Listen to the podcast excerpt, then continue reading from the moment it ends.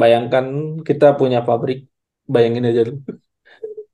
Jadi pabriknya ini menghasilkan lempengan besi ini. Lempengan besi ini digunakan untuk diserahkan, bukan diserahkan juga sih. Dijual lah. Dijual lagi lah. Masa diserahkan doang gitu. Udah punya pabrik diserahkan. Dalam sekian hari udah bangkrut. Iya, ini gua nulisnya diserahkan lagi, harusnya dijual ya. Dijual ke perusahaan lain. Sudah lagi. Kebiasaan ini ya, diserahkan sebagai latihan kepada pembaca. Kayaknya itu. Nih, pertama-tama kita akan bahas dulu penaksiran nih. Gimana nih? Ya, tinggal cari aja cewek yang cakep, terus taksir. Oh, betul. Iya dong, jangan susah-susah. Iya, ya. Cuman kan belum tentu ditaksir balikin, itu kan masalah. Ya, jadi bukan penaksiran itu ya. Hasil yang mungkin adalah H0 ditolak, jadi H1-nya benar. Atau H0-nya tidak ditolak, tapi belum tentu diterima juga. Nah, H0 tidak ditolak karena tidak cukup bukti untuk menolak H0. Nah, jadi kayak kalau Anda nembak cewek, tidak ditolak, digantungin, belum tentu diterima. Iya.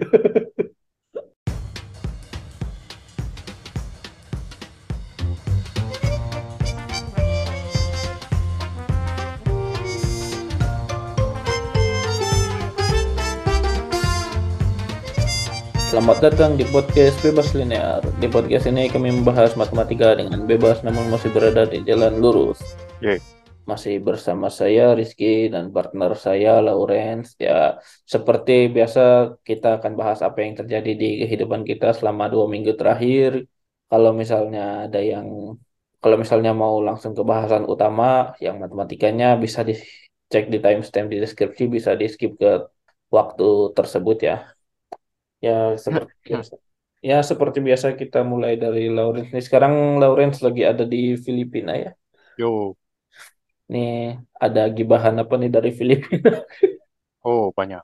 Oke. Apa ya? Yang pertama Filipina sama dengan Indonesia dengan beberapa perbedaan sama beberapa plus. Filipina kan emang kepulauan itu gak sih bentuknya? Kayak. Ya terus kemarin udah ekskursi kan ke luar kota. Iya.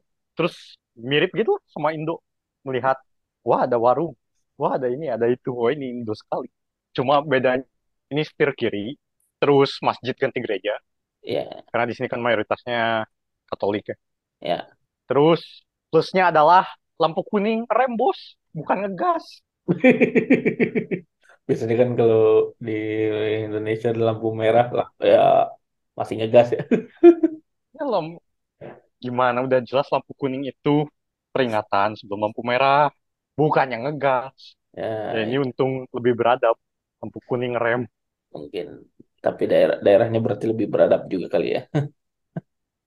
Mungkin, terus setir harusnya kanan kali bukan kiri. Apa sama? Kiri.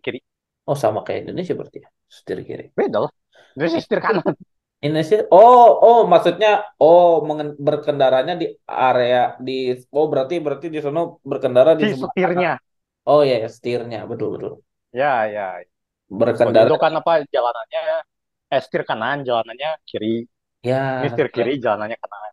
Ya, berarti berjalan di sebelah kanan kan. Ya. Jadi sama kayak di sini. Berarti. Terus so far tidak nemu pengemis, tapi pengamen ada. Di mall malah ada yang keren. Ada pengamen? Iya, ngamen di mall. Kayak buka tempat gitar, terus main gitar sambil nyanyi di mall. Wow. Kayak live musiknya bukan di kafe, di mall. Ya, bisa bayar pakai QR code nggak? Sayangnya sih tidak ya. Lucu juga ya, pengamen bayar pakai QR code. Lampu merah. Sudah ada tuh. Lampu bayar pakai QR code. Udah melek teknologi. Ya, bisa dikirim OVO-nya, bisa dikirim yang Gojeknya. Ya. Terus ini gue di Unif UP di Liman. Jadi sebenarnya bukan di Manila sih, namanya Quezon City. Beda kota tapi dekat gitu. Ya, terus luas kampusnya hampir 500 hektar. Wow. Anda bayangkan di dalam kampus ada kendaraan umum. Oh, khusus kampus ada kendaraan umum. Ya, kalau di Indo kan angkot, ini namanya jeepney. Oh, iya. Yeah. Ya bayangin kayak kalau di UI kan bis kuning. Ya, bis kuning.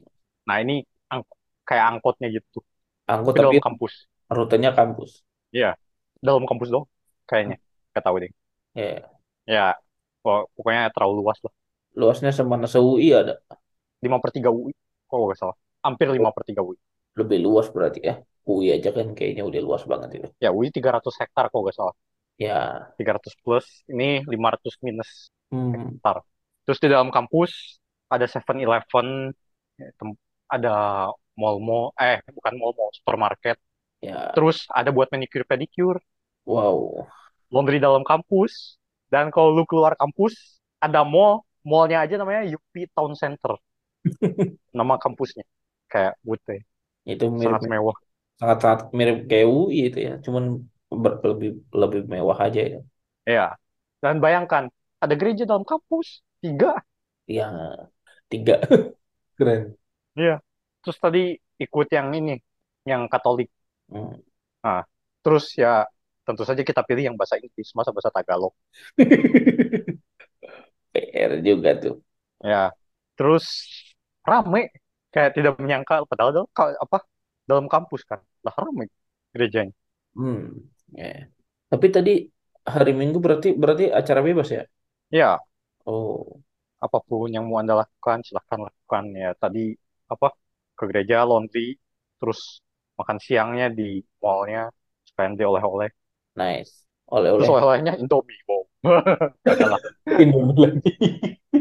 Kenapa dong Indomie dong? Ya Indominya tidak menarik sih. Beneran Indomie Indo. Tulisan bahasa Indonesia, bahasa Inggris, plus bahasa Tagalog ya. Buat apa juga? Iya. Ya tapi lebih susah nyari oleh-oleh di Filipina. Soalnya bukan negara wisata kan. Kayak yang khasnya apa? Kurang tahu juga. Cuma tahu ini keripik mangga. Apaan? Keripik mangga. Oh. Atau mungkin ya, bukan daerah wisatanya kali ya. Bukan. Mungkin. Nah, itu dia. Kalau ada daerah wisata, nggak tahu di mana. Soalnya waktu itu yang di Hanoi sekali nyari Google Maps langsung ketemu. Ini nggak ketemu. Oh. Nah. Ya, tapi oke lah.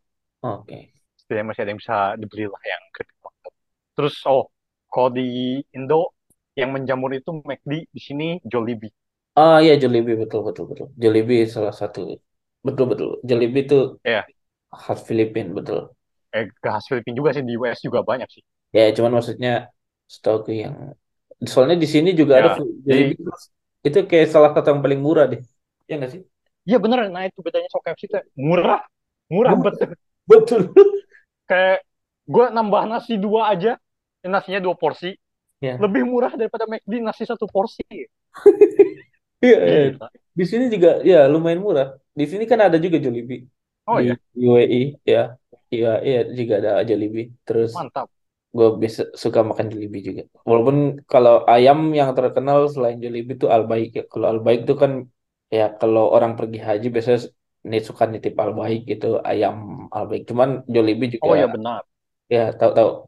Jollibee Death of First Store June 1978 Philippines. Iya. Ini di Quezon. Iya ya, khas Filipina tuh. Dan itu enak yang rasa ininya, yang spicy-nya itu beneran spicy gitu. Enak. Ya, terus yang disarankan coba yang spaghetti sama ayam. Ya sama spaghetti. Kata yang sini sih enak ya, tapi gua belum coba, kayak kok aneh juga ya, spaghetti plus itu, plus ayam. Ya. Ya, cobain aja. Jollibee cuman belum ada di Indonesia sih. Udah pernah ada tapi sudah tutup. Kapan? Gue beritahu. Ini di Wikipedia-nya. Oh. Jadi tahun 91 pernah ada, 97 tutup. Oh. Gara-gara Krismon katanya. Ah, sih. Dulu pernah ekspansi ke sini ya. Ke Indonesia ya. Ya, gantilah biar lebih murah Jollibee. Gila murah makanya. Udah kenyang murah. Iya. Ya, di sini lumayan murah Jollibee, walaupun mungkin nggak semurah yang di Filipina kali ya. Pasti lebih mahal. Ya, kan negara asalnya. Cuman untuk ukuran relatif murah sebenarnya Jollibee. Ya. Ya itu kalau ke Filipina harus nyobain Jollibee. Iya. Terus cepat lagi. Kan gue pesan pertama minggu kemarin pakai Grab kan. Ya. Kayak estimated time awalnya berapa, terus tiba-tiba udah nyampe aja drivernya. Cepat. Oh, ada Grab.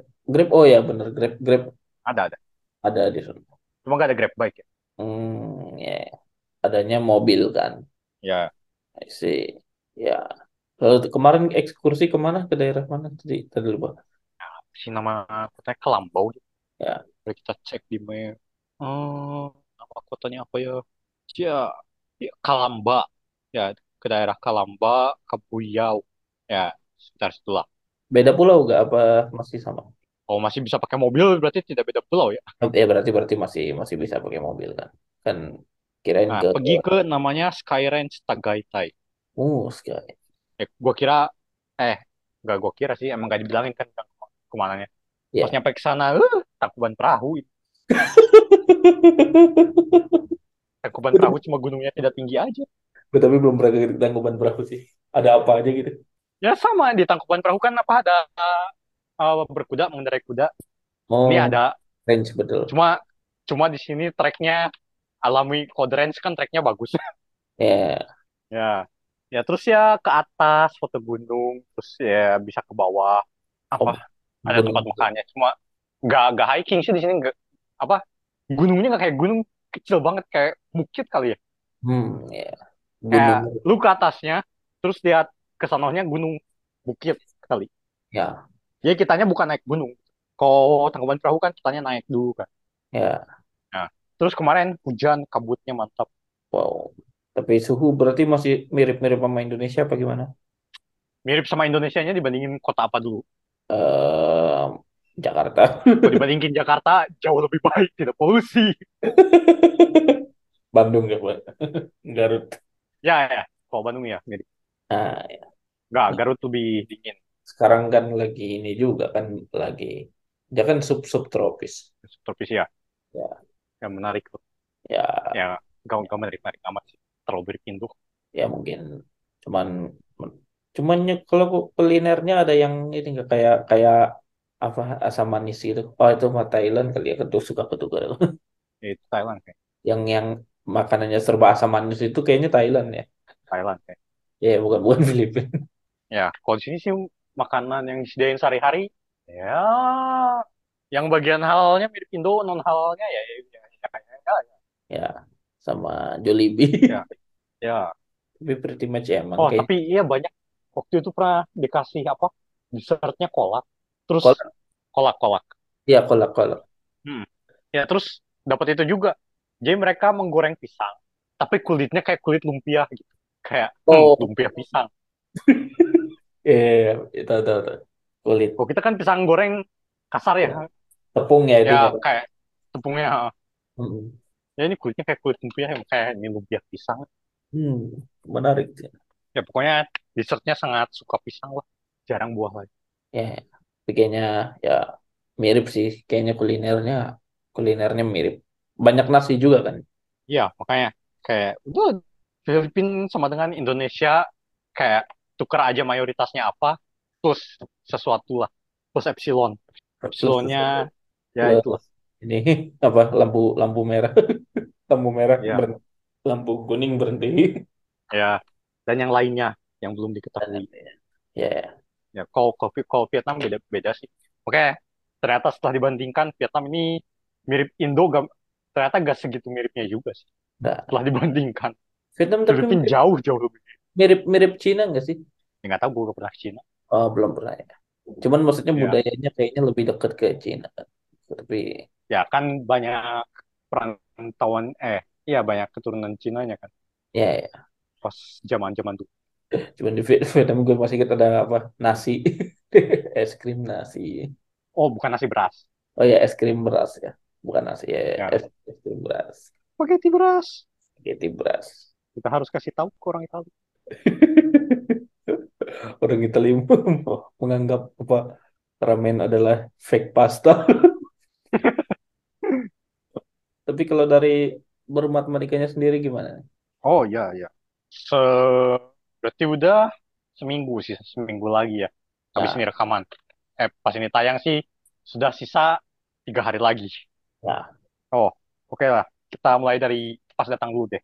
Ya. Yeah. Kan gue pesawatnya sangat pagi, tapi delay. Jadinya datangnya tetap pagi juga sih. Yeah. Jadi mestinya nyampe 6:06 ternyata jadi delay sejam. Untungnya ada yang jemput. tadinya apa disaranin naik Grab, haduh masa naik Grab. Terus ternyata untungnya ada yang bisa jemput dosen sini, tapi bukan panitia sih ya. Terus dosennya baik banget ya, pokoknya di jalan ya banyak ngobrol, terus kenal Pabara, katanya pernah cimpa bareng juga. Oh, kenal sama Pabara. Ya, katanya pernah cimpa bareng. Ya, pokoknya di jalan banyak ngobrol, terus dianterin sampai tempat tinggal, terus diajak makan, dia yang traktir aku. Terima kasih. Nice. Terus ya ini ada 7-Eleven, terus nih apa ini, terus ya udah. Iya. Soalnya istrinya juga nelfon. Nah, terus ya sekamar berdua.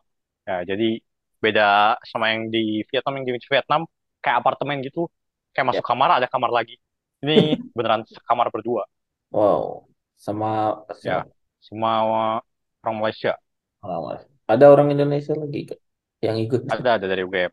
Ah, sih. Ini Muammar Musa, bukan Muammar Musa lagi di Jepang kalau kesel. Abadi sekali. Kenapa? Kalau doi lagi abadi sekali. Mantap. Cuman ya. Muammar Musa kan lagi di Jepang kalau kesel. Ya, menemukan habitatnya. Yes. Nitip kartu idol. Weh, kartu bahasa Jepang lah. Kartu remi bahasa Jepang. Kayaknya. Nemu kartu remi Filipin tidak ya? Tidak. Oh, ya.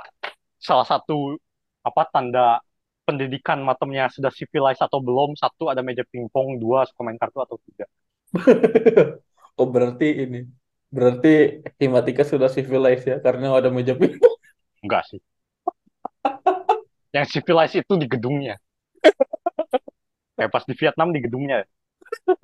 Kayak ini meja pingpong, sebelahnya itu ruangan dosen. Terus yang main juga dosen-dosen. Wow. Ya, dosen dan mahasiswa beberapa.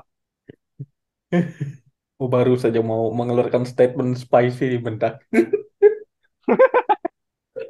Berarti matematika sudah civilized ya karena meja pingpong sama suka main kartu.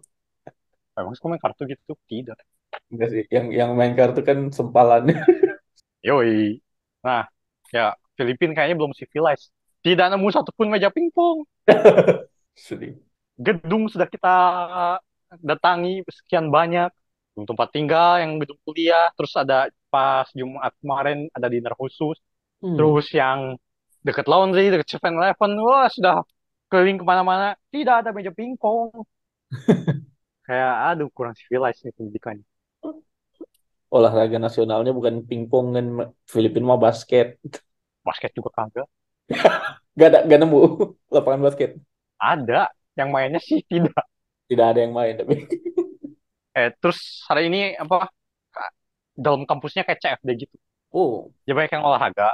Terus yang lucu main badminton outdoor kayak wood. Kenapa ada banyak lapangan gitu? Kenapa main badminton nih? Suka bagus cara pikirnya. Kan lapangan bola kosong. Ah, tenis banyak yang main. Tenis penuh. Ada yang jualan. Tapi mainnya pada cukup. CFD-nya. Ada. Ya, tapi main badmintonnya lucu. Pantas Filipina kurang jago badminton. Ya. Ini belajar semua orang Indo. Gue juga gak bisa amat main badminton. Setidaknya, gak tahu katanya gue belum pernah main sama lu ya. Setidaknya lebih bagus lamanya. Ini benar-benar menyedihkan ya. Pas liatnya kayak mau servis aja gagal, aduh. Ya, yang terus tahu nggak yang trending di Filipina apa? Miss Universe ya, kayaknya lumayan banyak gak sih dari Filipina itu Miss Universe, lumayan sering. Iya, makanya mereka lebih tertarik ke yang beginian, kayak olahraga kayaknya tidak tertarik ya, bahkan cowoknya. Wow. Tapi Miss Universe itu penasaran aja sih. Kayaknya Miss Universe itu kayaknya seluruh negara nggak sih yang ikut. Cuman kayaknya. Enggak lah. Oh. Apakah Anda yakin dari Vanuatu ada? Ya maksudnya mungkin kayak. Ya nggak tahu juga sih. Ya siapa tahu ada. Hampir. Dari Monterstera? Ya. Dari. Menarik. Ya, aku coba ngobrol sama temen yang orang Filipina juga. Tahu Miss Universe? Tahu. Terus gue bilang. Kok trending sih di sini? Kayak emang orang banyak yang ngikutin ya. Ya. Kalau di Indo kan buka YouTube yang trending kan antara podcast siapa, YouTube siapa, bola. Ini yang trending langsung Miss Universe. Kalau di Indonesia lato-lato. Yang waktu itu lu bilang apa, OT-OT bola. Ah, ya. Emang di YouTube? Di YouTube enggak. Cuman trending ya, aja. Enggak. Maksud gue, pas buka YouTube kan biasanya podcast siapa, terus apa, terus ini. Buka YouTube Miss Universe. Ya. Oke. Terus, masuk kumatnya belum. Terus, fast forward ya besoknya hari Sabtu. Hari Sabtu, pembukaan dulu sih, ada pembukaan dulu. Yeah. Ya, selamat datang. Kita langsung belajar tentang algebraic variety. Oh. Kalau ini ada cuap-cuapnya dulu. Cuap-cuap sejam. Ada sambutan.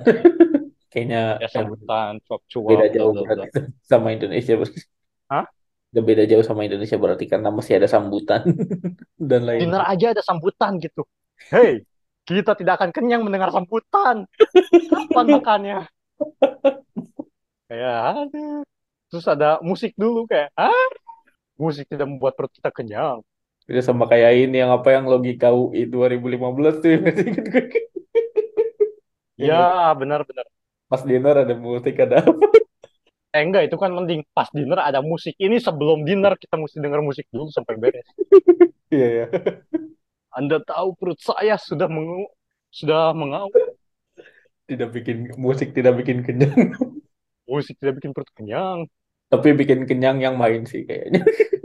Yang main makin lapar. Kapan saya makan? Kirain live musik ya. Mending live musik.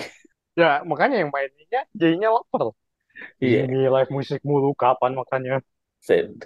Lagunya lagu Filipin lagi. Benar. Tapi enggak, untungnya ini piano doang sih. Oh, I see. Masih bisa dinikmati lah.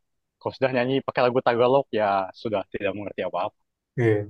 Nah, ya hari pertama pembukaan terus mulai ya ada pengajar lokalnya ya, sama pas waktu di Cimpa di Jogja kan ada pengajar dari Indonesia juga.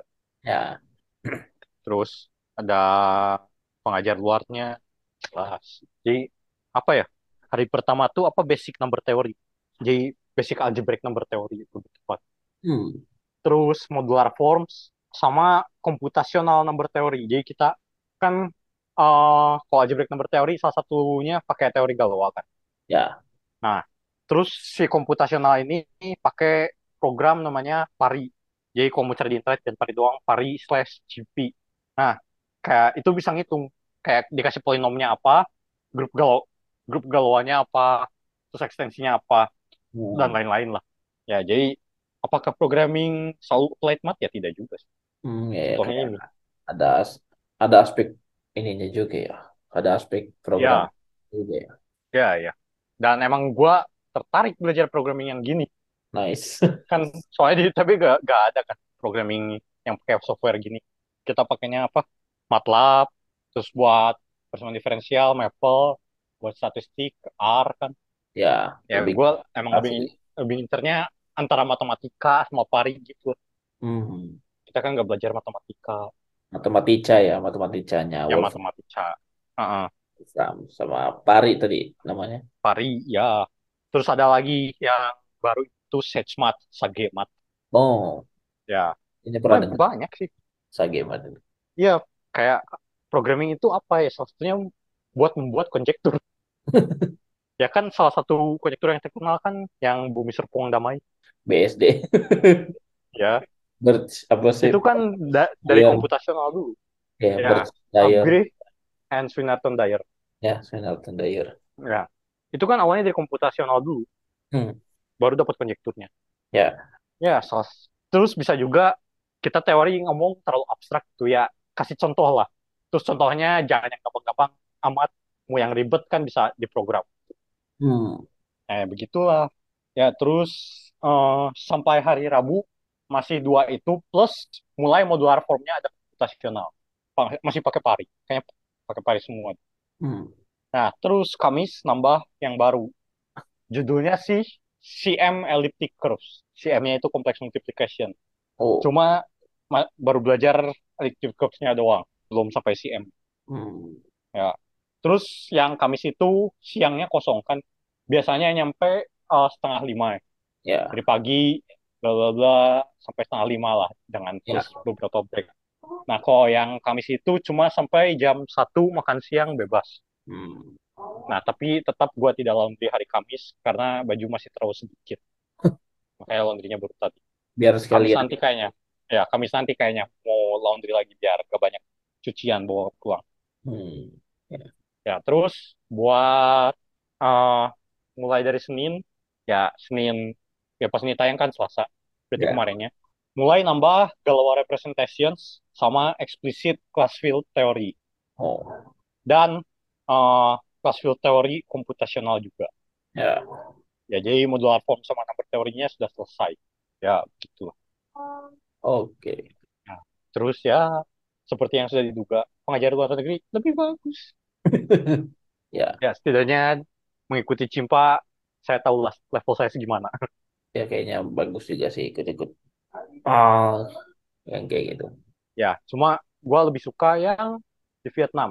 Lebih banyak diskusi antar peserta dan antar dosen. Gini deh ya. Mungkin. Ya. Ini tapi ya emang lebih bagus sih. Ya. Gimana tapi ya?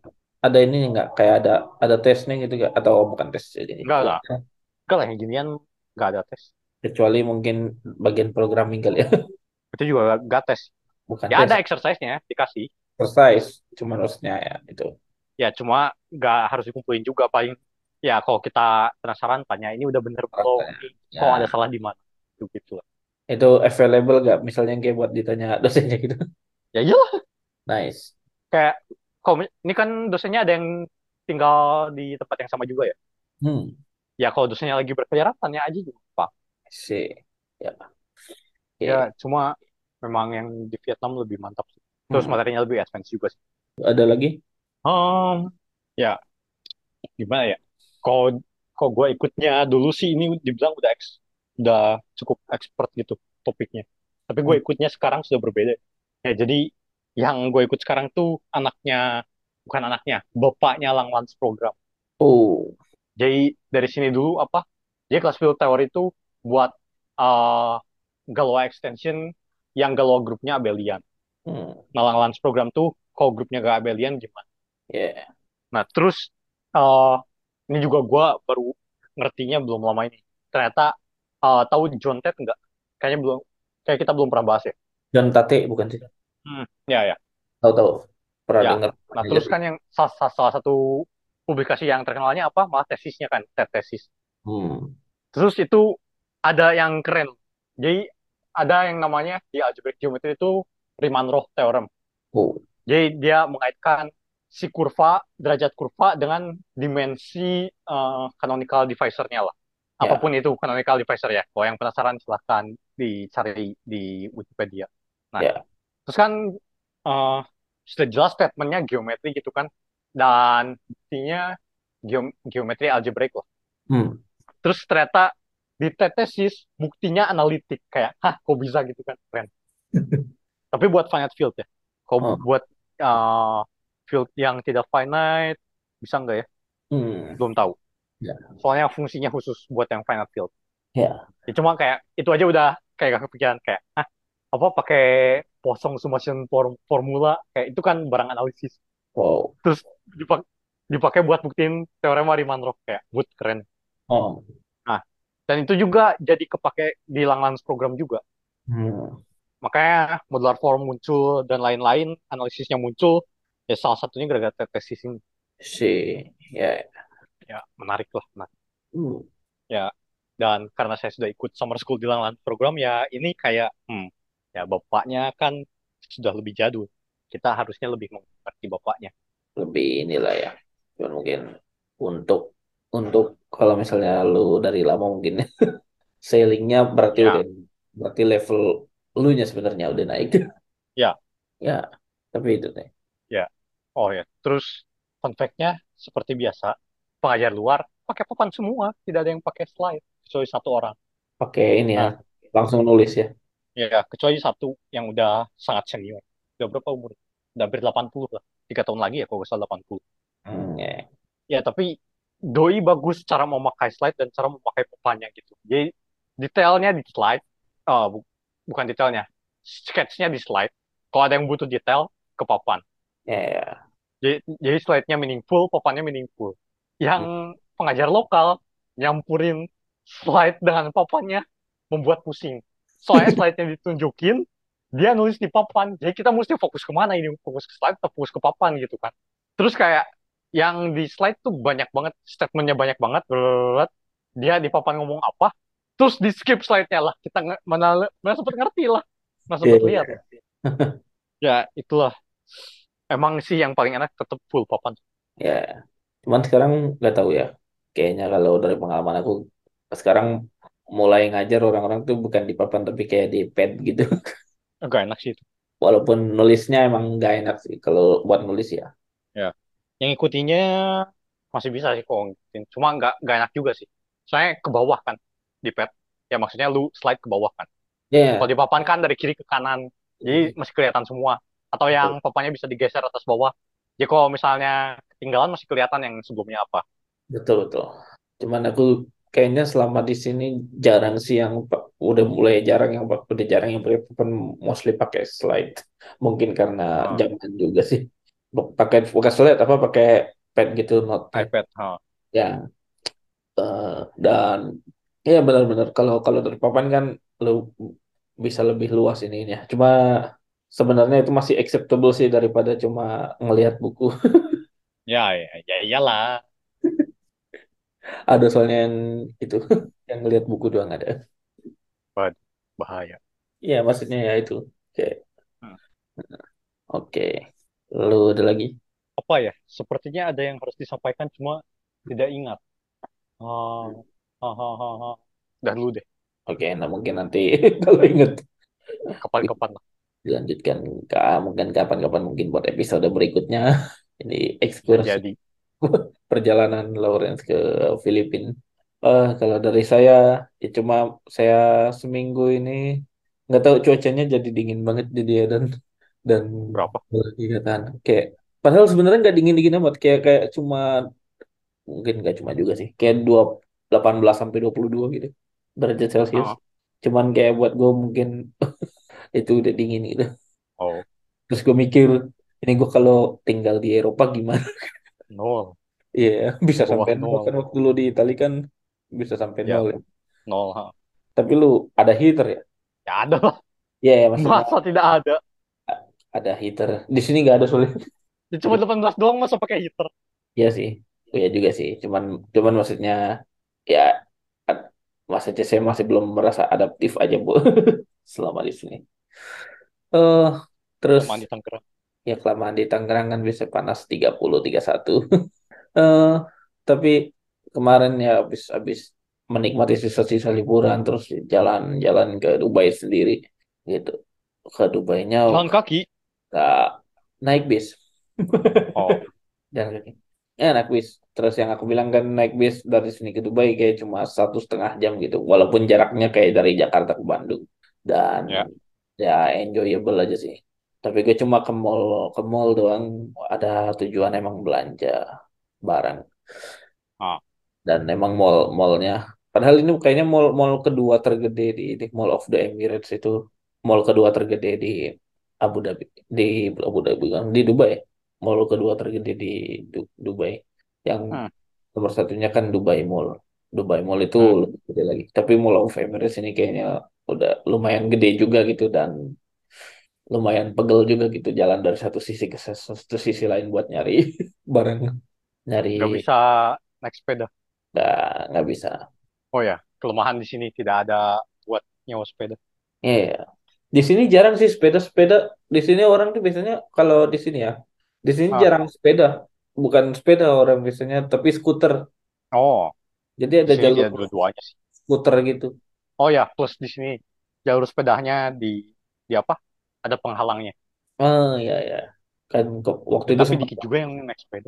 Ya. Cuman bagus juga maksudnya kayak ada jalur sepeda yang halang. Soalnya di Indonesia sempat ramai kan yang orang-orang di Jakarta jalur sepeda sampai brutal gitu kan sampai robot jalan ini terus itu juga. Ya, tapi di sini nggak ada tempat buat minjem sepeda kayak udah tahu 500 hektar nyuruh orang jalan kaki. Sedih, susah juga sih. Ya mungkin biar lebih sehat kali ya jalan kaki. Padahal naik sepeda juga sehat ya.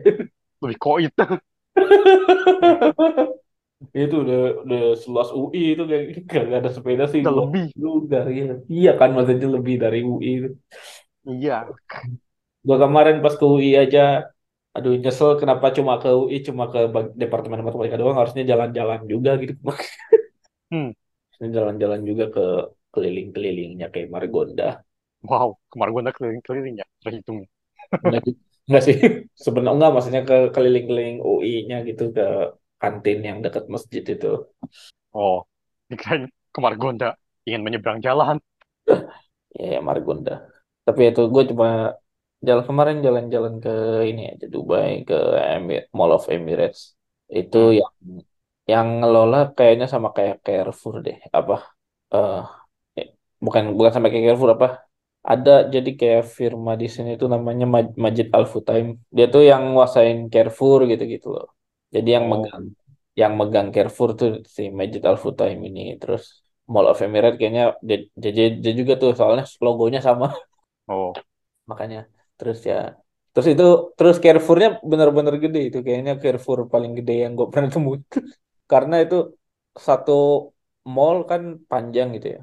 Itu setengah mall itu ada. Itu setengah mall yang bagian panjangnya itu apa pintu check out semua. Pintu check out buat belanja dari Carrefour. Okay. Tapi emang sih kayaknya Dubai itu lebih ke ini sih.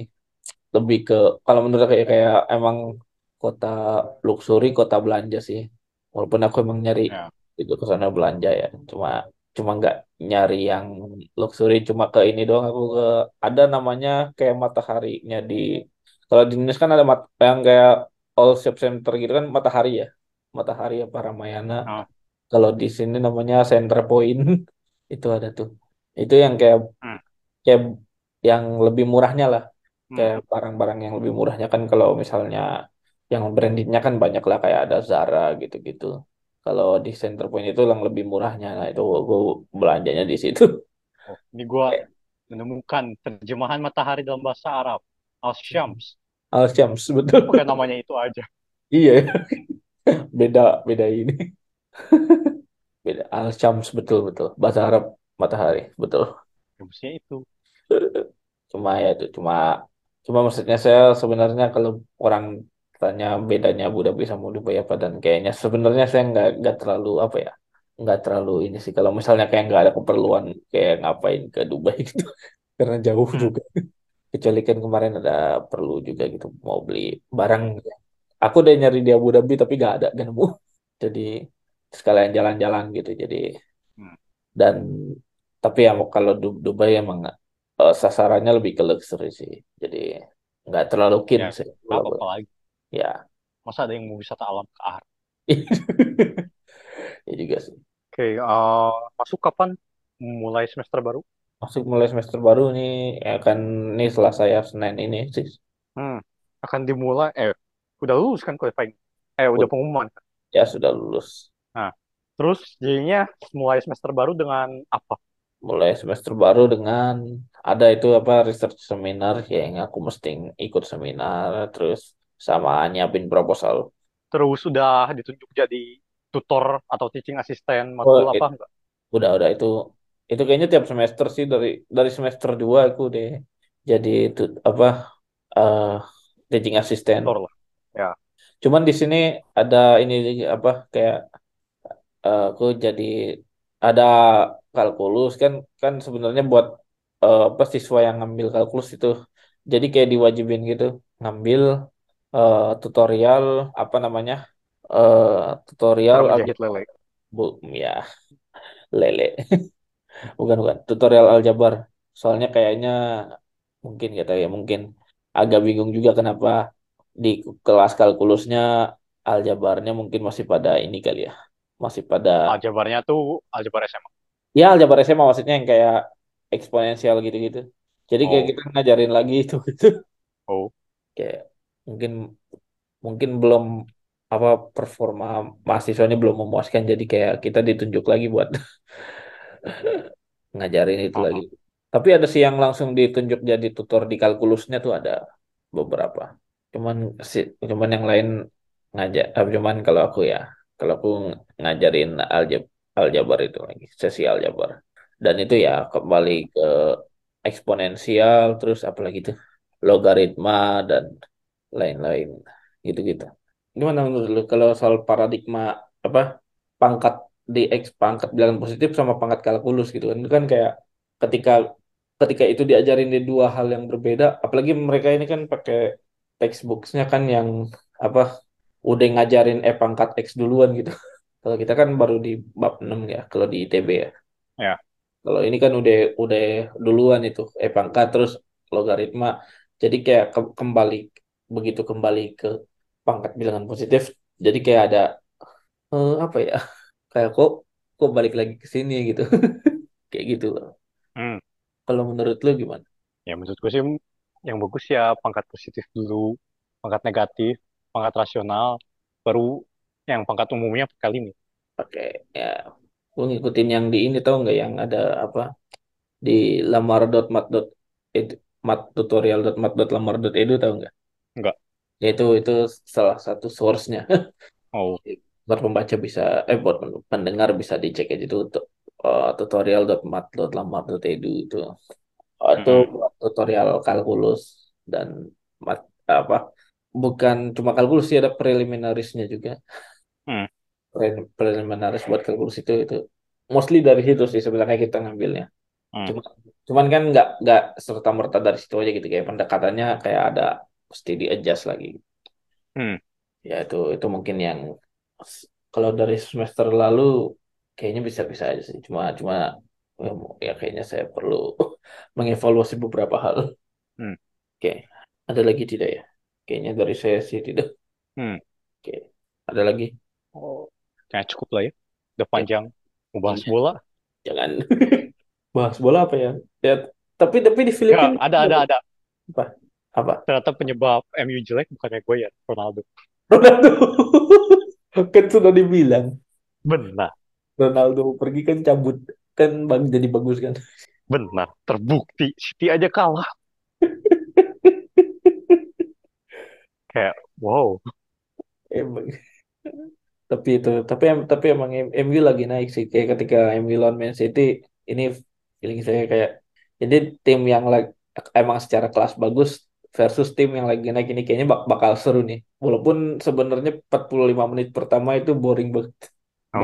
Banyakan Man City yang megang bola gitu ya. Cuman justru itu sebenarnya yang targetnya MU adalah Man City banyakin megang bola biar MU megang second ball gitu. Jadi kayak counter gitu. Counter attack gitu. Dan emang dua golnya itu dua-duanya counter attack. Iya. Makanya kayak ngadepin kayak bagus gitu, ngadepin tim yang kayak City emang harus nggak bisa sembarangan juga kan. Ya. Ya. Terus ya, dan emang MU-nya juga lagi bagus gitu. Rashford lagi ngegolin terus dan ini kayaknya perburuan gelar. Tapi kayaknya Arsenal udah jauh sih, cuman kayaknya perburuan gelar bisa jadi seru juga gitu. Ya, kan akhir musim masih panjang. Ya gitu. Yang dipertanyakan kenapa Chelsea sama Liverpool ada di situ. Tapi kayaknya lebih ke karena badai cedera sih. Liverpool banyak yang cedera, Chelsea banyak yang cedera, jadi oke lah. Tidak peduli sih, lagi bagus. Itu bagus sih. Sedih. Cuman maksudnya fair. Kalau untuk to be fair, kayaknya dua tim itu kan lagi banyak yang cedera, jadi kayaknya nggak inilah. Kalau nggak apa namanya, nggak fair kalau dibilang jelek karena ya karena lagi banyak cedera juga. Oke. Oh, cuman di Filipina nih kan lagi di Filipina. Di Filipina rame nggak ngebahas AFF. Apa nggak karena Filipina bagus? Nah, Filipina bagusnya kapan? Kayak gue udah prediksi gitu, punya pas Vietnam atau Thailand. Terus dua-duanya ke final. Keren rame karena Filipina lagi. So, Filipina kan sempat juara ya kalau nggak salah 2016 apa ya? Nggak tahu. Iya. Yeah. Apa Thailand ya itu 2016. Seingat gue pernah bagus gitu Filipina. Tahun berapa? 2016 apa ya? Apa ya pokoknya sempat bagus gitu akhir-akhir sebelum-sebelum ini gitu. Bentar, mari kita cek. Apakah pernah Filipina? 2016, Thailand. Oh, Thailand ya? Oh, bukan Filipina. Filipina kayaknya nggak pernah sampai final. Iya, Iya, tidak pernah sampai final. Hmm. Oh, berarti tidak ramai ya? Kirain ramai di sana. Gue bilang Miss Universe yang trending. Hmm. Ya, tapi ya itu sedih juga kayak. Tapi nggak heran juga sih ketika liganya nggak bener. Nggak tahu emang. Pokoknya Filipina nggak pernah bagus aja. Pokoknya yang dari awal udah gue wanti-wanti pasti Thailand sama Vietnam sih. Nah, bukan Thailand, bukan Indonesia. Indonesia yang gue bilang kayaknya ketika liganya jelek. Wah, tapi timnasnya beda, Bos. Ya, tapi timnasnya ada Shin Tae-yong. Ya, cuman maksudnya kayak Shin Tae-yong juga kayaknya nggak bisa, bukan tukang sulap juga kan, nggak bisa langsung tiba-tiba. Ya iyalah, gitu. Masih butuh waktu. Dan sebenarnya kan yang bagus tuh dari kompetisinya dulu gitu dibenahi gitu. Ya.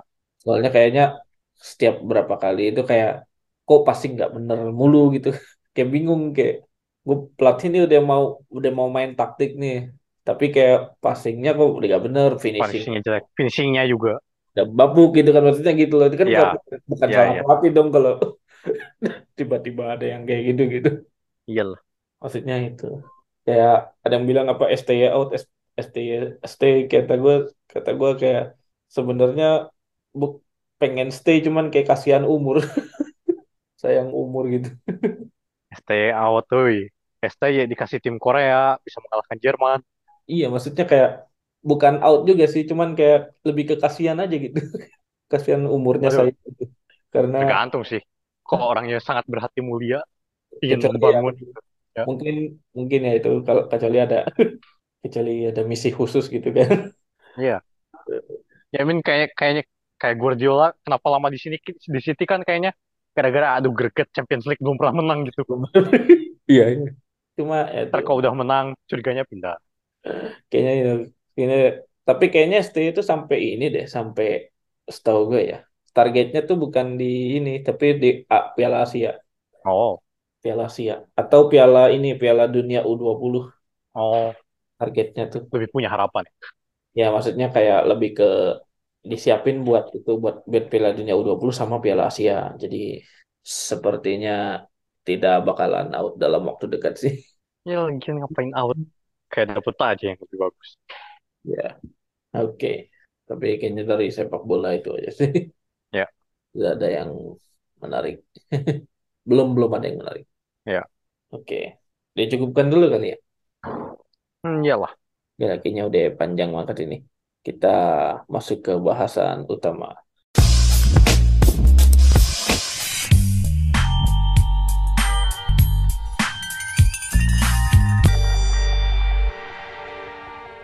Nih, hari ini kita mau bahas apa nih?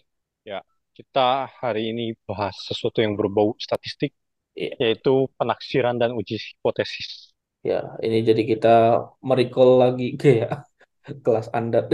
Tapi ngomong-ngomong soal kelas Andat nih, waktu itu lu gimana kesan lu terhadap kelas Andat? Analisis data. Sama dengan kuliah tiada henti. Yang wasi. UTS-nya sih masih lebih teoretis. Ya, UTS bener. Masih agak bisa inilah, bisa nalar dikit lah.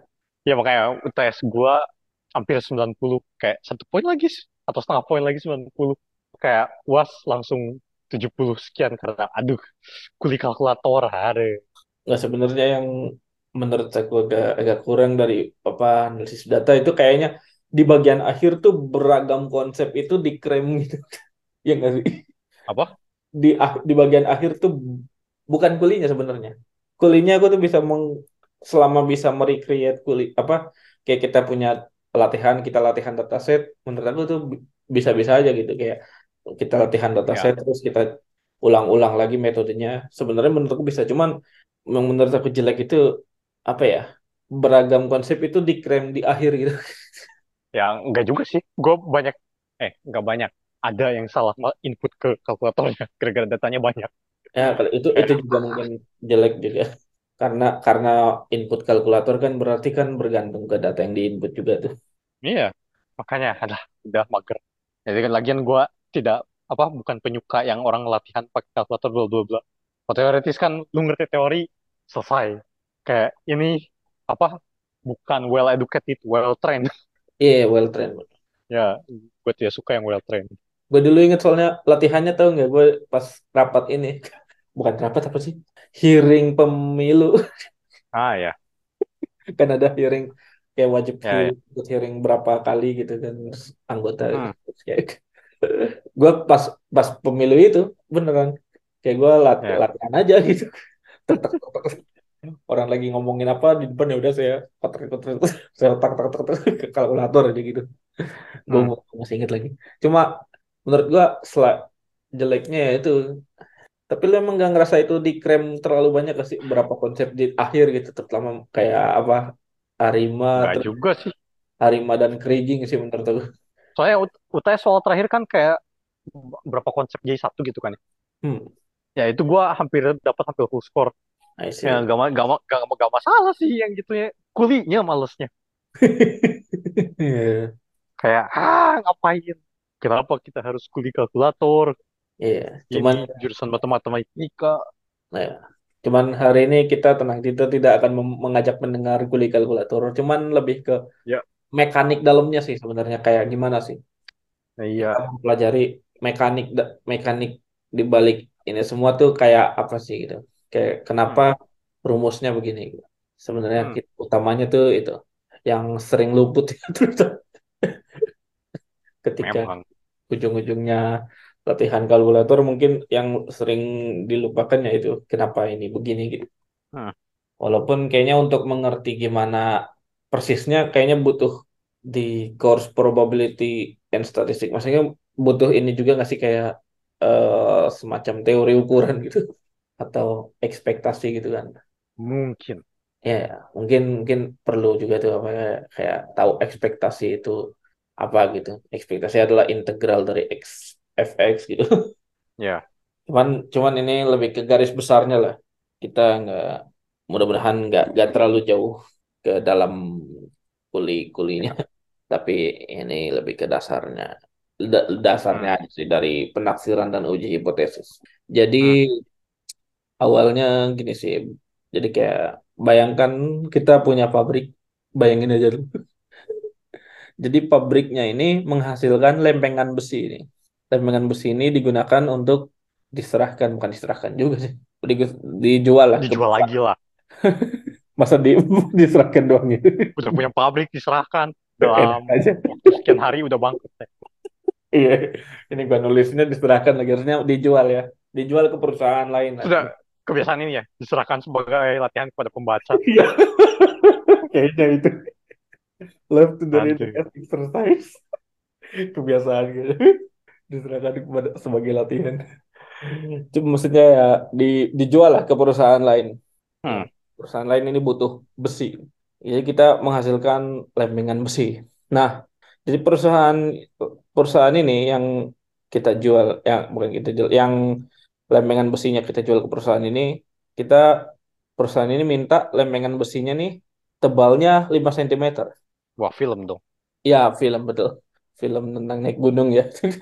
Iya. Tahu lagi. 5 cm. Ada lagi anime juga 5 cm per second. Iya. Ya, jadi perusahaan lain ini meminta supaya tebalnya 5 cm. Jadi, nah, proses menghasilkan besinya nih ya namanya juga pabrik ya berarti otomatisasi kan. Namun ya kalau misalnya kita pengen persis 5 cm ya bakal susah gitu. Karena ketika diukur mungkin aja hasilnya nggak susah untuk persis 5 cm. Paling pasti ada 5,0001 atau 4,9999 cm gitu atau plus minus sekian lah. 5 plus minus sekian sentimeter. Nah, lalu gimana nih caranya kita meyakinkan perusahaan tersebut bahwa ini besi yang kita hasilkan stabil kok, masih di kisaran 5 cm gitu loh. Walaupun plus minusnya ada lebih dikitnya gitu. Lebih atau kurang dikit. Gimana supaya kita bisa meyakinkan perusahaan lain itu untuk tetap membeli lempengan besi ke perusahaan kita gitu. Nah, dengan Ini kita bisa gunakan uji hipotesis nih untuk keadaan seperti ini gitu. Oh gitu. Dikirain menggunakan nepotisme. Bisa sih. Sebenarnya nggak ada yang nggak mungkin sih kalau pakai nepotisme. Cuman ini kan kayak salah satu bagian dari quality control juga ini. Nepotisme. Nggak, bukan nepotisme. Nggak, ini yang kasus kita ini contohnya ini namanya quality control gitu. Ya. Lalu misalkan situasi lainnya nih, misalkan ini kita bukan pabrik lagi, jadi Anda adalah seorang pembuat obat gitu, atau ahli farmasi gitu, lalu Anda membuat obat baru bagi suatu penyakit gitu. Jadi ada obat lama ini menurut data, ini efektivitasnya adalah 70% dalam menyembuhkan penyakit. Nah, lalu Anda membuat obat baru dan Anda mengklaim gitu, obat ini memiliki efektivitas lebih dari 70%. Lalu setelah berbagai uji coba, kan biasanya kalau obat ya kita sebenarnya nggak terlalu ngerti ya gimana proses uji coba obat sebelum ke publik. Cuman setahu aku ada kayak uji coba ke tikus dulu gitu. Ada uji lab, uji simulasi lab, terus uji coba ke tikus, terus uji coba ke manusia. Gitu. Ya, ini kita nggak tahu. Kita misalnya kan udah lewat proses itu, lalu kita uji coba ke manusia ya. Uji coba ke manusia, cuman karena penyakitnya adalah penyakit langka gitu. Jadi Anda cuma bisa menemukan 20 orang gitu misalnya. Misalnya penyakitnya sudah tidak ada lagi atau penyakitnya. Atau orang yang mengidap penyakit tersebut ketahanannya rendah gitu. Jadi pokoknya ini cerita aja sih. Cuman maksudnya ya Anda cuma, atau keterbatasan dana, Anda cuma bisa merekrut 20 orang yang menderita penyakit tersebut, lalu Anda beri obat itu. Nah, hasil uji coba Anda menghasilkan kesembuhan bagi 15 orang. Dengan kata lain, kalau menurut hasil uji coba ini berarti efektivitasnya 75%. Kan 15 dari 20 orang. Nah, lalu apakah Anda yakin bahwa obat ini efektivitasnya benar-benar 75%? Kayak kalau misalnya di universe yang lain gitu, misalnya kan bisa aja. Kalau misalnya di bawah 20 orang yang lain gitu, ya hasilnya bukan 75%, bisa aja jadi 65% gitu. Dan sebagainya. Nah, cara terbaik ya, kalau cara yang paling obvious ya, sebenarnya adalah menaikkan sampel uji coba. Tapi kan tadi kita asumsinya terbatas gitu. Misalkan kita cuma punya sampel terbatas gitu. Dan di beberapa kasus ya bisa dibilang mustahil. Nah, dalam keadaan ini ya Anda bisa menggunakan uji hipotesis inilah. Kenapa kita mempelajari uji hipotesis ini? Yang untuk menguji apakah hasil tersebut, maksudnya kayak uji hipotesis ini masih kayak sebenarnya hasil yang kita dapat ini tadi yang 75% ini apakah cuma kebetulan atau ini cukup representatif gitu terhadap tingkat kesembuhan obat yang sebenarnya. Oke. Tapi ini sebelum ke uji hipotesis ini sebenarnya kan ada dua bagian gitu. Ada penaksiran dulu sama uji hipotesis dulu gitu. Nah. Ya. Nih pertama-tama kita akan bahas dulu penaksiran nih. Gimana nih? Ya, tinggal cari aja cewek yang cakep terus taksir. Oh, betul. Iya dong. Jangan susah-susah. Iya ya. Cuman kan belum tentu ditaksir balikin, itu kan masalah. Ya. Jadi bukan penaksiran itu ya. Iya. Jadi yang maksudnya penaksiran di sini ya menaksir data lah. Nah, ya. Jadi misal kita ingin tahu tataan tinggi badan penduduk Indonesia. Jadi yang dimaksud penduduk adalah manusia dewasa. Ya. Ya, bukan semut anak-anak. Bukan anak-anak ya. Bukan bayi. Ya. Ya. Bukan juga orang hutan. Ya. Nah, ya cara paling jelas adalah ya dikumpulin aja semua orang dewasa terus ukur tinggi badannya satu persatu. Ya, cuma sudah jelas lah. Ada berapa penduduk Indonesia yang dewasa? Sudah terlalu banyak. Nah, jadi jelas itu selain makan biaya, makan waktu juga. Mau berapa tahun itu beresnya? Dan ya makan tenaga juga lah. At least kalau misalnya butuh tenaga BPS kan berapa? Ya. Nah, jadinya yang kita bisa lakukan adalah ambil beberapa penduduk Indonesia yang disebut sampel. Nah, lalu ukur rata-ratanya. Nah, jadi ini dibilang naksir rataan, karena rataan aslinya ya harus diambil semuanya kan. Nah, oke. Nah, rataan bisa dihitung kayak biasa, yaitu jumlahkan seluruh data, terus dibagi banyak sampel. Nah, kenapa kita menghitung rataan? Karena kita tidak bisa menghitung tanjakan dan turunan. Ya, karena ini bukan fungsi, nggak ada turunannya. Iya. Karena ini random variable. Iya. Nah, oke. Jadi, ya yang benarnya adalah kita menghitung rataan untuk mengetahui kira-kira si datanya berpusat di mana di garis bilangan real. Walaupun sebenarnya yang pusatnya kan apa? Lebih ke median ya. Iya, sebenarnya bisa ada beberapa ukuran buat pusat data tuh ada. Iya. Ada ya salah satunya rataan, tadi disebut juga median ya. Apa nilai tengah gitu ketika nilai tengah, kayak misalnya 100 140 150 190 170 ambil tengahnya berarti 150 plus 190 bagi 2 gitu kan. Ya. Itu juga bisa juga modus kan. Iya betul, ada juga modus. Nah, cuma terbanyak. Modus itu kalau benar-benar numpuk. Tapi kan kayak tadi apa? Yang 140, 150, 160, 170, ya masing-masing datanya munculnya cuma sekali doang gitu. Ya. Terus numpuknya di mana dong? Ya. Ya kan lebih sulit lah. Terus kalau ada banyak data yang sama munculnya bersamaan, di mana dong pusatnya? Ya. Nah, terus oke. Oh ya, terus tadi ngomong soal median, sebenarnya ada kelebihan dan kelemahannya juga tuh. Apa mean sama median juga. Ya. Kalau median itu dia lebih robust, lebih apa sih namanya?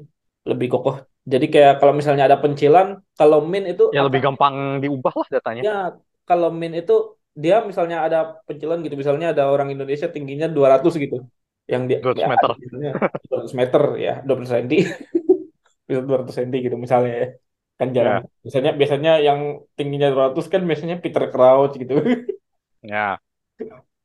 Tapi maksudnya kayak ketika ada yang tingginya tinggi sendiri atau rendah sendiri, itu rata-ratanya jadi cenderung ikut tuh kalau pakai rata-rata. Kalau median dia lebih kokoh terhadap pencilan. Ya, cuma ya itu tadi sebenarnya tujuannya sama sih, mau apa rataan atau median, tujuannya adalah untuk mengetahui pusat gitu. Ya, kira-kira si datanya pusatnya di mana ya? Kalau ya, kira-kira maksudnya kayak kita dapat gambaran nih, kira-kira tingginya berapa nih. Jadi kita misalnya bikin pintu gitu. Kita tahu nih tingginya harus berapa gitu misalnya. Misalnya gitu. Nah, okay. Terus ada juga ukuran lain yaitu namanya variansi. Nah, jadi variansi itu diketahui untuk mengetahui persebaran datanya. Nah, kan kalau tadi rata-rata atau median tahu pusatnya di mana. Cuma kan ke kanan ke kirinya seberapa banyak kan nggak tahu kan. Seberapa lebarnya gitu. Nah, variansi ini untuk mengetahui seberapa lebar datanya ini. Jadi siapa tahu apa? Misal rata-rata datanya 100, ternyata yang paling tingginya cuma 101, terus yang paling rendahnya cuma 99 gitu. Nah, dengan variansi ini kita bisa tahu, bisa juga kan rata-ratanya 100, ternyata yang paling tingginya 200, yang paling bawahnya 0 gitu. Ya, misalnya gitu lah. Ya, ya bukan tinggi ya ini. Ya misalnya plus minusnya berapa gitu. Ketika kita bikin pintu kan nggak mungkin. Misalnya kita bikin pintu buat negara Indonesia sama negara yang lain kan nggak mungkin gitu. Pintunya dibikin sama kayak rata-rata gitu kan. Pasti kita mesti tahu juga nih kira-kira sebarannya berapa gitu. Ya. Nah itu pakainya variansi. Nah, oke. Nah variansi cara menghitungnya adalah menggunakan selisih seluruh data dengan rataan sampelnya. Jadi ini satu-satu ya maksudnya. Iya. Yeah. Jadi bukan data jadinya, per datum diselisihkan dengan rataannya, terus dikuadratkan, terus dijumlahin, terus kemudian dibagi dengan jumlah sampel kurang 1. Nah, ini variansi atau apa ya? Ini yang perlu diakarin itu standar deviasi. Kalau ya benar. Ya, kalau yang perlu akarnya variansi standar deviasi. Akarnya variansi namanya standar deviasi. Ya. Ya kan masih bentuknya kuadrat kan? Ya, benar. Ya. Nah, terus kenapa dibaginya agak aneh jumlah sampel kurang 1? Kenapa nggak jumlah sampelnya aja? Nah, Karena kita ingin menghasilkan penaksir variansi yang tidak bias, yakni yang ekspektasinya sama dengan variansi populasi keseluruhan. Nah, sesuatu yang kita hindari untuk dihitung langsung. Iya, kan kalau variansi populasi kan kita mesti ngitung langsung. Cuman ini sebenarnya mekaniknya ke ekspektasi lagi sih ujung-ujungnya. Iya, benar. Kenapa dibaginya N1? Makanya ada, kalau di kalkulator tuh ada dua tombol tuh yang dibagi. Jangan salah, kayak mesti tahu juga tuh. Kayak S ada, kalau biasanya S tuh kalau yang sampel, S kuadrat kalau yang variansi sampel, kalau yang populasi S sigma kuadrat. Itu beda. Kalau variansi populasi dibagi N, kalau variasi sampel dibagi N-1. Ya. Nah, terus ada penjelasan lainnya juga yang seperti berikut. Ya, jadi rataan dan variansi populasi ini sifatnya intrinsik dari suatu populasi. Ya, tidak berubah. Nah, terus kita ambil sampel sebanyak N dari populasi. Ya, populasinya pasti minimal N. Ya.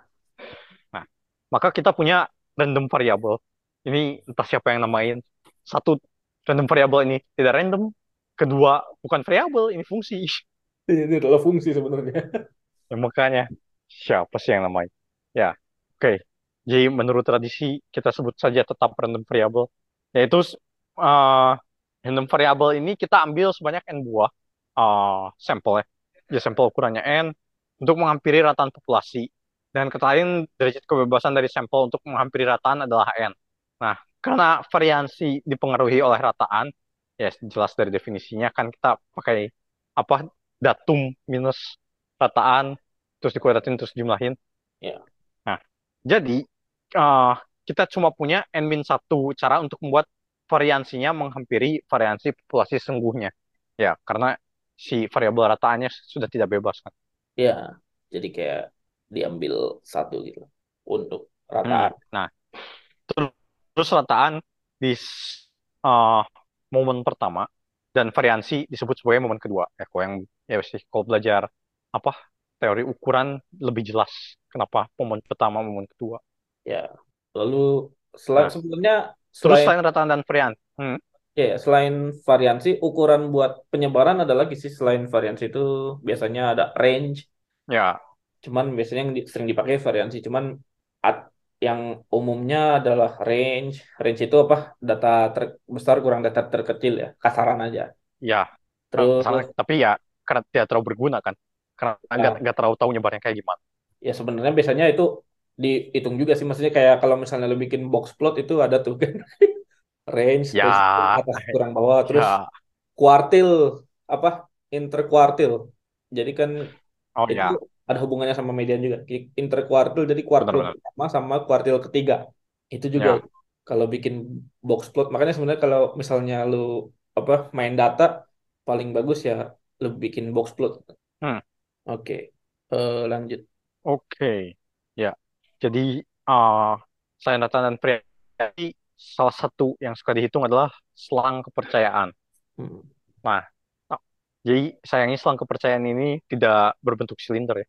Ya, tidak bisa dipakai buat ngangkut air. Ya, jadi selang kepercayaan ini adalah interval di mana rataan populasi kita berada dengan tingkat kepercayaan sekian persen. Biasanya 90 atau 95 atau bahkan 99%. Menurut rataan sampel yang kita hitung. Ya, apa ya dibilangnya? Jadi, dari rataan, kita lihat kanan-kirinya segimana. Nah, sekian persen data tuh masuk di situ semua. Sebagai contoh, misal dari sampel tinggi badan manusia dewasa Indonesia, ternyata setelah kita hitung, rataannya 160 cm. Nah, terus kalau dibilang dengan selang kepercayaan 95% adalah 155 sampai 165, artinya kita yakin 95% populasi Indonesia tingginya ya antara 155 sampai 165 cm. Ya. Nah, terus gimana cara ngitungnya? Gimana? Jadi, nah, cara menghitungnya gini. Misalkan kita asumsikan data yang kita peroleh berasal dari distribusi normal. Distribusi normal ini distribusi yang sebenarnya sering belly curve ya, yang apa tinggi di tengah itu yang sebenarnya sering kalau data-data di dunia nyata banyak yang distribusi normal, meskipun sebenarnya ada yang harus bisa diuji itu kenormalan dengan tes-tes kenormalan Oh ya. Nah, jadi ya, tapi ini kita asumsikan datanya berasal dari distribusi normal dengan rataan dan variansi yang kita ambil dari sampel. Misalkan rataannya X bar. Lalu asumsikan kita tahu variansi populasi. Nah, ini mungkin ini agak mekanik ya. Agak nguli dikit. Cuman misalkan kita tahu variansinya adalah sigma kuadrat. Nah, ini asumsi ini bisa berasal dari data-data sebelumnya atau dari penelitian sebelumnya. Dan nah, untuk tahu dari distribusi normalnya bagaimana ya, ini bisa dilakukan berbagai macam uji kenormalannya, misalnya Kolmogorov-Smirnov atau Shapiro-Wilk, ini yang terkenal. Dan ya masing-masing uji kenormalan ada kelebihan dan kelemahannya masing-masing. Nah, bentar. Apa? Tadi kan lu bilang apa? Kalau data yang sering kita temui distribusinya normal ya? Oh, kebanyakan sih sebenarnya. Ya, di teori Galois apa ada namanya juga ekstensi normal. Wow, apa nih? Nah. Ya, cari aja ya, buat pendengar yang penasaran. Yeah. Nah, terus lecturernya bilang, nah, filosofi saya adalah ekstensi yang normal itu jarang. Sama seperti kehidupan sehari-hari, orang yang normal juga jarang. Jadi distribusi normal ini tidak normal sebenarnya. Mungkin ya. Cuman ini mungkin gitu dia. Sebenarnya pendapat umum kali ya di dunia statistika bahwa berbagai naturalnya data itu normal, cuman ya tadi kalau misalnya nggak terlalu yakin sebenarnya paling bagus ya diukur sih, bisa diukur bentuknya sama nggak kayak Bailey curve itu, kalau nggak ya diuji gitu dengan uji kenormalan. Nah lalu ini walaupun ini ya sebenarnya ini masih statistika pemula sih sebenarnya ini, jadi kayak belum terlalu sophisticated buat dipakai di dunia nyata, cuman ini kita lebih ke mengenalkan mekaniknya gimana sih. Lalu ya itu. Misalkan kita punya rataannya X bar dan kita tahu variansi populasi. Nah, ini penting karena kalau kita nggak tahu nanti ada asumsi lain. Variansi populasinya sigma kuadrat. Lalu nah kita hitung peluang dari minus A lebih kecil dari Z lebih kecil dari A. Ini peluangnya ini kita hitung sama dengan berapa persen yang kita inginkan. Ini misalkan 9 peluang dari minus A lebih kecil dari Z lebih kecil dari A sama dengan 95% yang ya itu selang yang kita inginkan. Lalu nah Z-nya ini apa? Z-nya adalah random variable berdistribusi normal standar, yakni yang min-nya 0, standar variasinya 1. Jadi kita cari A-nya gitu. A-nya ini bisa dicari di tabel. Ada atau kalau di program MATLAB juga bisa sih dicari. Artinya kita mencari daerah gitu. Daerah di mana di kurva normal standar minus A sampai A luas. Dari minus A sampai A itu luasnya adalah 0,95 gitu. 95 satuan kalau di normal standar. Nah, lalu karena Z ini normal dan karena asumsi data kita normal, maka kita bisa transformasi data kita nih jadi normal standar dengan Z sama dengan mu kurang X bar dibagi sigma per akar N. Jadi ini berdasarkan teorema limit pusat. Ya, dan mu adalah rataan populasi sesungguhnya. Nah, ini mu ini adalah selang kepercayaan yang kita cari. Dan N adalah jumlah populasi. N ini jumlah sampel. Ini cuma sampel. Lalu kita substitusi Z tadi sehingga P dari minus A lebih kecil dari mu kurang X bar per sigma per akar N lebih kecil dari A sama dengan misalkan 95%. Lalu kita peroleh P peluang dari X bar kurang A sigma per akar N lebih kecil dari mu lebih kecil dari X bar plus A kali sigma per akar N sama dengan 95%. Nah, A-nya tadi kita udah cari. A-nya kita cari pakai tabel. Jadi kita cari A-nya dengan tabel atau dengan cari dengan program. Nah, lalu yang X minus A itu adalah bagian kiri dari interval kepercayaan, selang kepercayaan, lalu yang X plus A yang sebelah kanannya itu adalah bagian kanan dari interval kepercayaan. yang tadi yang kita peroleh tadi misalnya 155 dan 165 itu. Yang 155 itu yang dari perataan populasi kurang variansinya dan yang 165 itu rataan sampel plus variansinya gitu. Jadi emang rataan plus minus sih umumnya gitu. Nah, itu kan tadi kita punya asumsi variansi populasi. Nah, tapi kan seringnya kita nggak tahu ya variansi populasi apa. Jadi kita ganti sigma kuadrat dengan S kuadrat. S kuadrat itu tadi adalah variansi sampel. Tapi kita nggak pakai tabel normal, tapi pakai tabel T-student dengan derajat kebebasannya N-1. Nah, tabel T-student ini, tapi kalau misalnya populasinya banyak, itu bisa pakai normal, karena dia akan asimptotik ke normal ketika jumlah populasinya banyak. Bukan populasi jumlah sampelnya banyak gitu. Cuman terutama untuk sampel kecil ya. Untuk sampel kecil kita nggak bisa pakai, kalau misalnya kita nggak tahu variansi populasi, kita nggak bisa pakai normal. Kita pakainya T-student. Oke, selanjutnya kita ke uji hipotesis nih. Tadi kita dibahas ini selang kepercayaan, tapi kira-kira itu kita ngitung dari kurva normal lagi sebenarnya ujung-ujungnya. Nah, ini kita mau langsung ke uji hipotesis nih. Bagaimana uji hipotesis ini dilaksanakannya? Ya, susah ya. Sudah sekian ratus tahun Riemann hipotesis masih belum terselesaikan. Iya. Dan tidak bisa pakai uji hipotesis ya. Iya. Sedih. Padahal kalau uji hipotesis kan Riemann hipotesis antara dua. Iya. Ya, tapi benar sih. Antara ditolak atau tidak ditolak. Iya. Dan saat ini masih tidak ditolak. Iya. Ya, tapi gue jadi inget bukti apa sih yang ada bukti asumsikan Riemann hipotesis betul, terus asumsikan Riemann hipotesis salah itu. Bukti apa gue lupa. Iya. Lupa. Terus menghasilkan hal yang sama. Iya, yang sama. Lucu. Itu bukti apa ya, gue lupa. Ya, adalah. Iya. Oke. Nah, sekarang uji hipotesis ini ada dua macam hipotesis, yaitu null hipotesis atau hipotesis nol, atau biasanya notasinya H subscript nol, yaitu hipotesis yang ingin kita uji. Nah, hipotesis ini biasanya berupa hasil penelitian sebelumnya atau keyakinan umum, dan biasanya mengandung persamaan, tanda-tanda persamaannya sama dengan, kurang dari sama dengan, atau lebih dari sama dengan.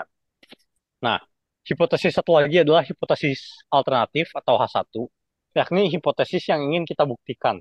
Nah, hipotesis ini mengandung biasanya tanda pertidaksamaan, kurang dari, lebih dari, atau tidak sama dengan. Lah, tapi hipotesis Riemann mengandung sama dengan, tapi ingin kita buktikan. Gimana ya? Ya, belum juga ingin kita buktikan sih, siapa tahu ingin kita sangkalkan. Kemarin ada single zero. Oh iya, lah kan justru mendukung. Nah, oke. Lebih ke tanda pertidaksamaannya sih untuk membedakannya. Ya. Nah, jadi hasil yang mungkin adalah H0 ditolak, jadi H1-nya benar, atau H0-nya tidak ditolak, tapi belum tentu diterima juga. Nah, H0 tidak ditolak karena tidak cukup bukti untuk menolak H0. Nah, jadi kayak kalau Anda nembak cewek, tidak ditolak, digantungin, belum tentu diterima. Iya. Tapi sebenarnya lebih ke ini, analogi kayak bersalah atau tidak bersalah gitu. Ini terbukti bersalah atau tidak terbukti bersalah, yang berarti kayak belum cukup bukti buat membuktikan dia bersalah gitu. Nah, oke. Sebagai contohnya, yaitu pabrik besi kita. Lah, sejak kapan kita punya pabrik besi? Iya. Sejak tadi sih, sejak bagian pertama. Nah, kita susun hipotesisnya sebagai berikut. H0 adalah mu-nya sama dengan 5, jadi rataan panjang lempeng besi yang kita bikin 5 cm, dan H1-nya adalah ya mu-nya tidak sama dengan 5. Nah, terus untuk contoh obat, kita susun hipotesisnya H0-nya adalah P-nya sama dengan 0,7, jadi peluangnya 70%. Dan yang H1-nya, alternatifnya adalah P-nya lebih dari 0,7. Ya. Nah, bagaimana kita melakukan uji hipotesis untuk contoh-contoh tersebut? Ya, ada yang namanya statistik hitung dan statistik uji. Dan tugas kita membandingkan kedua nilai tersebut. Nah, pertama kita tentukan dulu signifikansi alfa, yakni peluang terjadinya error tipe 1, yakni menolak H0 padahal H0-nya benar. Nah, alfa biasanya kecil, seperti 0,05, 0,01, atau 0,005. Setidaknya yang kita pelajari yang itu ya. Ya, 5% atau 1%. Ya. Itu yang di tabel, ya. Di tabel apa? Di tabel normal biasanya nilainya ada yang segitu. Ya. Ya. Lalu statistik uji kita seperti penghitungan sang kepercayaan di atas, yakni Z sama dengan X bar kurang mu 0, itu semua dibagi sigma dibagi akar N. Kalau variansi populasinya diketahui. Atau kalau variansi populasinya tidak diketahui, ganti dengan variansi sampel terus baginya dengan N-1 ya? Enggak, tetap bagi akar N. Oh, tetap akar ya? Ya. Oke. Nah, mu 0 ini adalah bilangan yang kita gunakan pada hipotesis yang ingin kita uji kebenarannya. Nah, untuk statistik hitung gimana nih? Nah, untuk statistik hitung, jadi kan tadi kalau yang X bar minus mu 0 itu adalah statistik uji. Kalau statistik hitung ini kita gunakan untuk menentukan daerah kritis, yakni daerah di mana hipotesisnya kita tolak gitu. Nah, jadi kan tadi ada dua kemungkinan ya. Jadi variansi populasinya diketahui atau tidak diketahui. Kalau diketahui ini pakai tabel normal, kalau tidak diketahui pakai tabel t-student. Nah, lalu kan tadi ada uji satu ekor, yakni yang tanda pertidaksamaannya lebih besar atau lebih kecil. Tanda yang tadi contoh obat itu uji satu ekor tuh. Terus kalau yang tadi contoh apa besi itu tadi uji dua ekor karena pertidaksamaannya apa hipotesis alternatifnya H1-nya tidak sama dengan. Nah, misalnya kita punya uji satu ekor nih, yakni misalkan tanda pertidaksamaannya lebih besar dari gitu. Nah, daerah kritisnya ini adalah daerah di mana ekor kanannya seluas alfa gitu. Jadi kan kita tadi udah tentukan nih alfanya mau berapa nih. Daerah di apa grafik normal atau grafik di student itu tadi yang ekor kanannya seluas alfa. Misalnya di sebelah kanan berarti kan ambil ekor kanannya nih. Nah, kapan ekornya dimulai ini adalah titik kritis. Ini adalah statistik hitungnya nih. Ya, ini bisa dilihat di tabel atau di program, tapi kurang lebih kira-kira seperti itu gitu. Kita punya grafik normal, terus kita cari kapan ininya mulai apa yang ekor kanannya seluas alfa, terus kapan ekornya mulai gitu. Nah, lalu kalau misalnya statistik uji lebih besar dari titik kritis, berarti dia dia masuk ke daerah kritis. Di statistik uji masuk ke daerah kritis, berarti kita simpulkan H0-nya ditolak. Nah, sebaliknya kalau statistik ujinya lebih kecil dari titik kritis, ini kan kita uji satu ekor di kanan ya. Jadi H0-nya tidak ditolak. Nah, kalau misalnya ujinya dua ekor, kita bagi dua gitu. Alfanya jadi alfa per dua gitu. Lalu kita karena grafiknya simetris, kita bagi di sebelah kanan alfa per dua, di sebelah kiri alfa per dua. Nah, ekornya ini, titik akhir ekornya ini nih, yang titik akhir ekor di sebelah kanan dan titik akhir ekor di sebelah kiri dan titik awal ekor di sebelah kanan ini disebut titik kritis gitu. Nah, kalau misalnya statistik ujinya ada di tengah-tengah gitu, tidak di daerah kritis ini, tidak di daerah yang alfa per 2 ini, maka H0 tidak ditolak gitu. Tapi kalau misalnya untuk uji dua ekor ini statistik ujinya ada di daerah kritis, yakni lebih besar di daerah yang alfa per 2 ini, maka H0-nya ditolak. Tuh. Nah, tapi kan mungkin muncul pertanyaan kan tadi kan kita ngukurnya adalah objek gitu ya. Misalnya kalau panjang kan kita bisa ngukur X bar gitu. Cuman kalau misalnya yang obat di mana gitu. Kalau yang obat kita bisa misalkan berhasil itu 1, gagal itu 0 gitu. Jadi kayak X bar-nya kita ambil dari 1 dan 0 gitu. Lalu kita bangun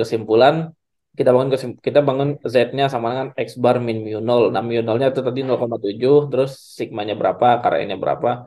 Lalu kita pakai tabel tadi, tabel T-student atau grafik normal gitu. Tapi biasanya pakai T-student sih lebih sering kalau di soal-soal ujian. Karena kita gak diketahui gak diketahui variansi populasinya. Kebanyakan tuh. Tapi kalau tadi ya, kalau misal contohnya obat kan berarti kan keberhasilannya kayak biner gitu, bisa dibikin 1 untuk berhasil, 0 untuk tidak berhasil datanya lalu diolah seperti biasa gitu. Oke. Sebenarnya kalau di statistika ada lebih banyak lagi sih kan. Tadi kan ini kita cuma bahas yang apa satu ekor dan dua ekor ya. Dan ini cuma buat apa satu kategori gitu. Satu kategori data gitu. Jadi kayak kita cuma punya apa misalkan lempengan yang kita punya cuma lempengan besi yang kita punya apa dari kita gitu.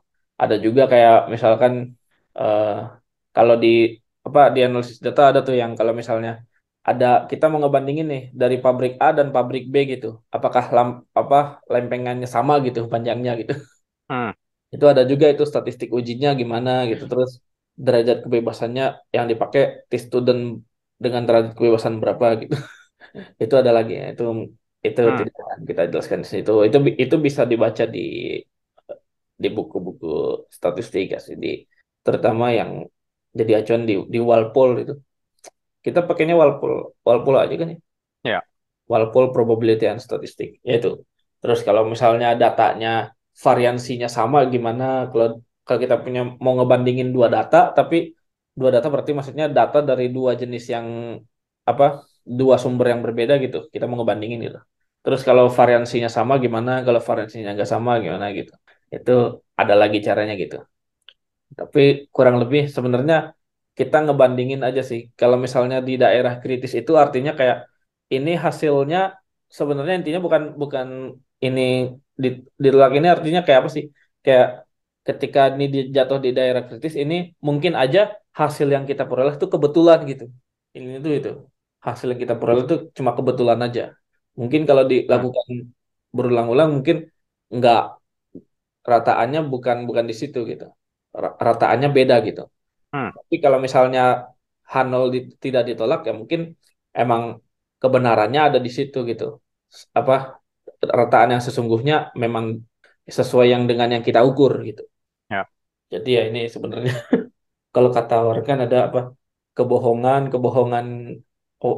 lies, white lies, and statistics. Lu pernah dengarkan kalimat gitu? Ada tiga untuk berbohong ada lies, white lies, statistik. Sebenarnya nggak mungkin berbohong juga. Cuman kayak gimana sih kita cuma punya sumber daya terbatas gitu. Tapi kita pengen tahu nih sebenarnya pengukuran kita signifikan nggak gitu, bener nggak gitu. Itu aja sih. Oke. Ya. Ada tambahan mungkin dari Lawrence? Cukup lah ya ini. Ya kalau buku acuan kayaknya itu Walpole doang itu kita pakai. Ya, dan gue tidak ngulik lagi. Iya, judulnya probability and statistik. Gue dulu sampai beli itu soft hard copy-nya. Buat apa? Buat ngulik. Oke. Tapi ya itu. Ya dan itu yang mungkin yang kita pelajari hari ini gitu ya. Ya mungkin masih sebagian kecilnya gitu dari itu. Kalau misalnya mau yang lebih lengkapnya ya bisa konsult ke buku atau konsult ke skor statistik di YouTube banyak lah. Dan ini kita lebih ingin jelasin kenapa kita ngukur rataan, kenapa kita ngukur variansi, kenapa kita ngukur selang kepercayaan dan gitu dan lainnya gitu, dan kenapa kita melakukan uji hipotesis gitu. Oke. Dicukupkan dulu kali ya? Ya. Oke, sudah panjang ini episode ini ya. Kalau misalnya kalian suka konten-konten matematika seperti ini, bisa di-follow di Twitter @bebaslinear, di Instagram @podcastbebaslinear, dan di-share juga ke teman-teman kalian. Sampai jumpa di episode berikutnya.